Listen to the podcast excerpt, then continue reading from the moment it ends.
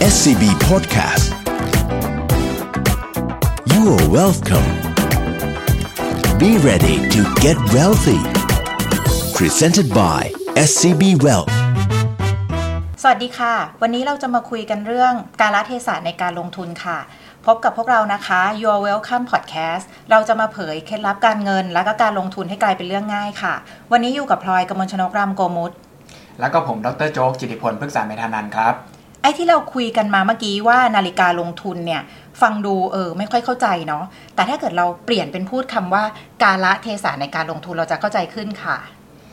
กาลเทศะในการลงทุนหลายคนอาจจะบอกว่ากาลเทศะเนี่ยใช้ในสังคมเฉยๆแต่ว่าในมุมของการลงทุนผมก็เชื่อว่า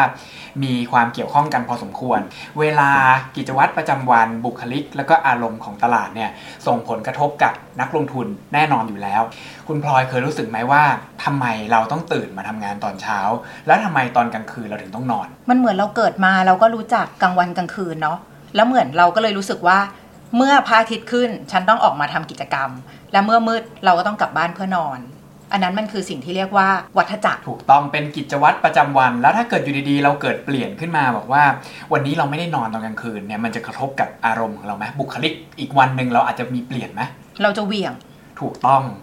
ตลาดก็เป็นแบบนั้นเหมือนกันพอเวลาเราดูตลาดเนี่ยบางทีคนอาจจะบอกว่าเอ๊ะมันไม่มีอารมณ์เข้ามาเกี่ยวข้องหรอกนะมันมีตัวเลขเศรษฐกิจบ้างมันขึ้นๆลงๆแต่ในความเป็นจริงต้องบอกว่าอารมณ์แล้วก็บุคลิกของตลาดเนี่ยมันก็เกี่ยวข้องกันแล้วก็มีเวลาที่เฉพาะเจาะจงของมันเหมือนกันหลายคนอาจจะรู้สึกว่าเมื่อไหร่ที่เราอยากจะเข้ามาลงทุนในตลาดส่วนใหญ่มักจะเป็นเวลาที่หุ้นขึ้นอันเนี้ยทุกคนจะรู้สึกเหมือนกันว่าพอหุ้นขึ้นปั๊บเอ๊ะฉันอยากสนใจว่าลงทุนดีหรือเปล่าวันไหนที่ลงเนี่ยส่วนใหญ่คนก็จะมาขายเพราะฉะนั้นวิธีการก็คือว่าเราต้องรู้จักกาลเทศะของตลาดหรือว่าเป็นทฤษฎีที่ผมเรียกว่าเป็นนาฬิกาของการลงทุนเอาไว้เพื่อช่วยให้เราไม่ลงทุนผิดจังหวะครับแล้วเรื่องนี้มันเหมือนหรือต่างกับวัฏจักรเศรษฐกิจที่เราคุยกันอีพิโซดที่แล้วยังไงนะคะดร.โจ๊กจุดเด่นของนาฬิกาการลงทุนเนี่ยผมเชื่อว่ามีความต่างจากเรื่องวัฏจักรเศรษฐกิจแล้วก็การลงทุนอยู่นิดนึงก็คือในส่วนของวัฏจักรที่เราคุยกันไปก่อนหน้าเนี่ยสังเกตดีๆจะส่งผลกระทบกับสินทรัพย์ต่างๆเช่นในช่วงที่ตลาดเปิดรับความเสี่ยงหรือว่าเศรษฐกิจเป็นช่วงขาขึ้นลงทุนในตราสารทุนหรือว่าหุ้นเนี่ยได้รับผลประโยชน์แต่ว่าในช่วงที่เศรษฐกิจไม่ค่อยดีหรือว่าตลาดปิดรับความเสี่ยงเนี่ยเราอาจจะบอกว่าลงทุนในสินทรัพย์ปลอดภัยอย่างเช่นทองคำหรือไม่ก็ตราสารหนี้แต่ว่านาฬิกาการลงทุนเนี่ยจะเป็นทฤษฎีที่เกี่ยวข้องกับหุ้นเป็นหลักสังเกตว่าไซเคิลหรือว่าวัฏจักรจะเร็วกว่าเพราะว่ามันมีเหตุผล 2-3 อย่างด้วยกันอย่างแรกเลยก็คือว่าหุ้นเนี่ยมันมาจากหลายอารมณ์หลากหลายอารมณ์เลยก็คือจริงๆแล้วมันมีหุ้นหลายตัวมากอยู่ในตลาดนึงมันอาจจะมีตัวนึงที่กำไรขึ้นอาจจะมีตัวนึงที่กำไรลงอาจจะมีอีกตัวนึงที่ออกข่าวอยู่เพราะฉะนั้นมันมีหลายบุคลิกมารวมกันตรงนี้เราบอกว่าเวลาเนี่ยมันจะเป็นช่วยบอกเราได้ว่าตอนนี้บุคลิกไหนของตลาดเนี่ยกำลังเด่นที่สุดอยู่นอกจากนั้นก็หลายทวีปคุณพลอยอาจจะเคยใส่นาฬิกาที่มันบอกเวลาเมืองไทยได้แล้วก็บอกเวลานิวยอร์กได้บอกเวลาต่างประเทศได้อันนี้มันค่อนข้างชัดเจนเหมือนตลาดทุนเพราะตลาดทุนก็จะมีหลายๆตลาดรวมๆกันแล้วแต่ละเวลาเนี่ยก็จะไม่เหมือนกันอย่างเช่นเรามาเทรดตอนเอเชียนไทม์ตอนเช้าเราก็มักจะดูตลาดหังเส็งดูตลาดนิเคอินะครับพอมาช่วงบ่ายๆเราก็อาจจะต้องว่าไปทางฝั่งลอนดอนตอนกลางคืนเราก็ต้องไปทางฝั่งอเมริกาตรงนี้มันทำให้มีความแตกต่างกันของนักลงทุนเข้ามาช่วยอย่างที่3ก็คือมันมีหลายราคาอันนี้ก็มีความต่างเหมือนกันคือราคาเนี่ยมันสร้างอารมณ์มันมีทั้งหุ้นถูกมีทั้งหุ้นแพงมีทั้งหุ้นที่กำลังขึ้นมีทั้งหุ้นที่กำลังลงพอเวลานึกถึงทฤษฎีเนี่ยผมอยากให้นึกถึงเป็นเข็มนาฬิกา2เข็มค่ะเข็มนาฬิกาเลยเข็มแรกคือเข็มสั้นแล้วเข็มสั้นเนี่ยคิดง่ายๆเหมือนเข็มชั่วโมงค่อยๆเดินช้าๆตรงเนี้ยส่วนใหญ่หมายถึงรายได้ของบริษัทจดทะเบียนรายได้ที่เข้ามาใช่รายได้ที่เข้ามาเนี่ยอันนี้จะมีความเป็นวัฏจักรเช่นช่วงที่รายได้ดีๆอาจจะบอกว่ารายได้ปรับตัวขึ้นนะก็เป็นช่วงที่เราควรจะลงทุนในหุ้นที่สามารถปรับตัวขึ้นได้ในช่วงที่รายได้ขึ้นขณะเดียวกันก็จะมีช่วงที่รายได้ของบริษัทจดทะเบียนเนี่ยค่อยๆชะลอตัวลงช่วงเนี้ยเราก็จะเน้นลงทุนในหุ้นที่เรียกว่า defensive หรือว่าหุ้นปลอดภัยเป็นหลักมันก็คือเราต้องดูช่วงเวลานั่นแหละเหมือนกับว่า รายได้ของบริษัทพวกนี้จะเข้ามาเมื่อไหร่สมมุติเรารู้ว่าเข้ามาสิ้นควอเตอร์3มากที่สุดเพราะเป็นช่วงที่เขาเพิ่งปล่อยของออกไปเราก็ดูเวลาว่าตรงนั้นเราจะลงทุนตัวไหนอย่างนี้ถูกไหมคะถูกต้องแล้วก็มีการเปรียบเทียบกันนะครับว่า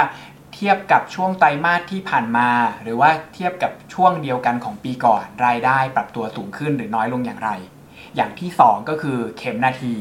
เข็มนาทีเนี่ยสังเกตเป็นเข็มยาวอันนี้จะไซเคิลเร็วมากหมุนปึ๊บทุกชั่วโมงจบเลยอันเนี้ยผมเชื่อว่าเป็นอารมณ์ของตลาดวิเคราะห์ความถูกแพงแล้วก็วิเคราะห์ว่าช่วงเวลาไหนเป็นช่วงที่ควรซื้อหรือไม่ควรซื้อหรือควรซื้อแบบไหนช่วงที่นักลงทุนเนี่ยมองสินทรัพย์ว่าน่าซื้อแม้ว่าจะแพงก็คือช่วงที่ธุรกิจเติบโตอยู่แล้วคนก็มีมุมมองเชิงบวกกับการลงทุนก็กล้าซื้อของแพงซื้อเพราะว่าคิดว่าราคามันจะปรับตัวขึ้นต่อแต่ในขณะเดียวกันก็จะมีบางช่วงที่ราคาเนี่ยมันไม่ปรับตัวขึ้นคนจะอยากซื้อของถูกอันนี้จะมองมูลค่ามากกว่าละตอนช่วงจังหวะที่คนชอบซื้อของถูกก็จะเป็นช่วงที่อารมณ์เนี่ยไม่ได้รู้สึกว่า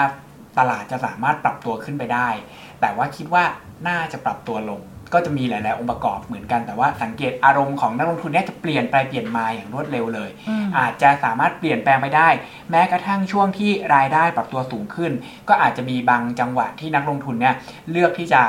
ลงทุนในบริษัทที่ถูกหรือว่าอาจจะมีช่วงที่นักลงทุนเนี่ยเลือกที่จะลงทุนในบริษัทที่แพงแตกต่างกันครับอ๋อเข้าใจแล้วค่ะอย่างนี้มันก็คือนาฬิกาการลงทุนก็คือการละเทศะในการลงทุนนั่นเองนะคะการละเทศะก็คือการดูเวลาว่าจังหวะเวลาช่วงไหนที่เราจะซื้ออะไรลงทุนอะไรเช้าก่อนตลาดเปิดหรือบ่ายก่อนตลาดเปิดช่วงบ่ายราคาของก็จะไม่เท่ากันนะคะถ้าเราไปหาของถูกในช่วงที่ตลาดมันแพงอยู่มันไม่มีประโยชน์แล้วมันก็ไม่น่าจะเกิดขึ้นได้ประมาณนี้ใช่ไหมคะถูกต้องต่อให้เกิดขึ้นได้นะครับมันก็จะไม่ใช่สินทรัพย์ที่นักลงทุนทั้งตลาดเนี่ยกำลังมองแล้วก็อยากได้อยู่อย่างเช่นคิดดูง่ายๆตัวอย่างที่ผมยกตัวอย่างให้หลายคนฟังนะครับก็คือหลายคนจะมีการลงทุนที่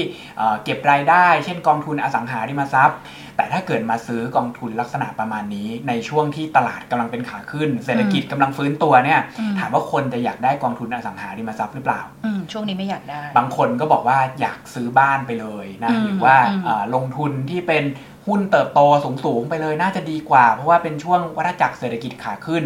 การจะมาลงทุนที่เน้นปลอดภัยเน้นมูลค่าเนี่ยอาจจะไม่ใช่สิ่งที่เขาอยากได้เป็นอย่างแรกถ้าเราไปซื้อก็อาจจะต้องรอนานมากๆกว่าที่รอบของกองทุนอสังหาริมทรัพย์มันจะกลับมาเพราะฉะนั้นจริงๆผมอยากจะให้คุณพลอยนึกสภาพว่าพอเวลามีคนมาชวนลงทุนเนี่ย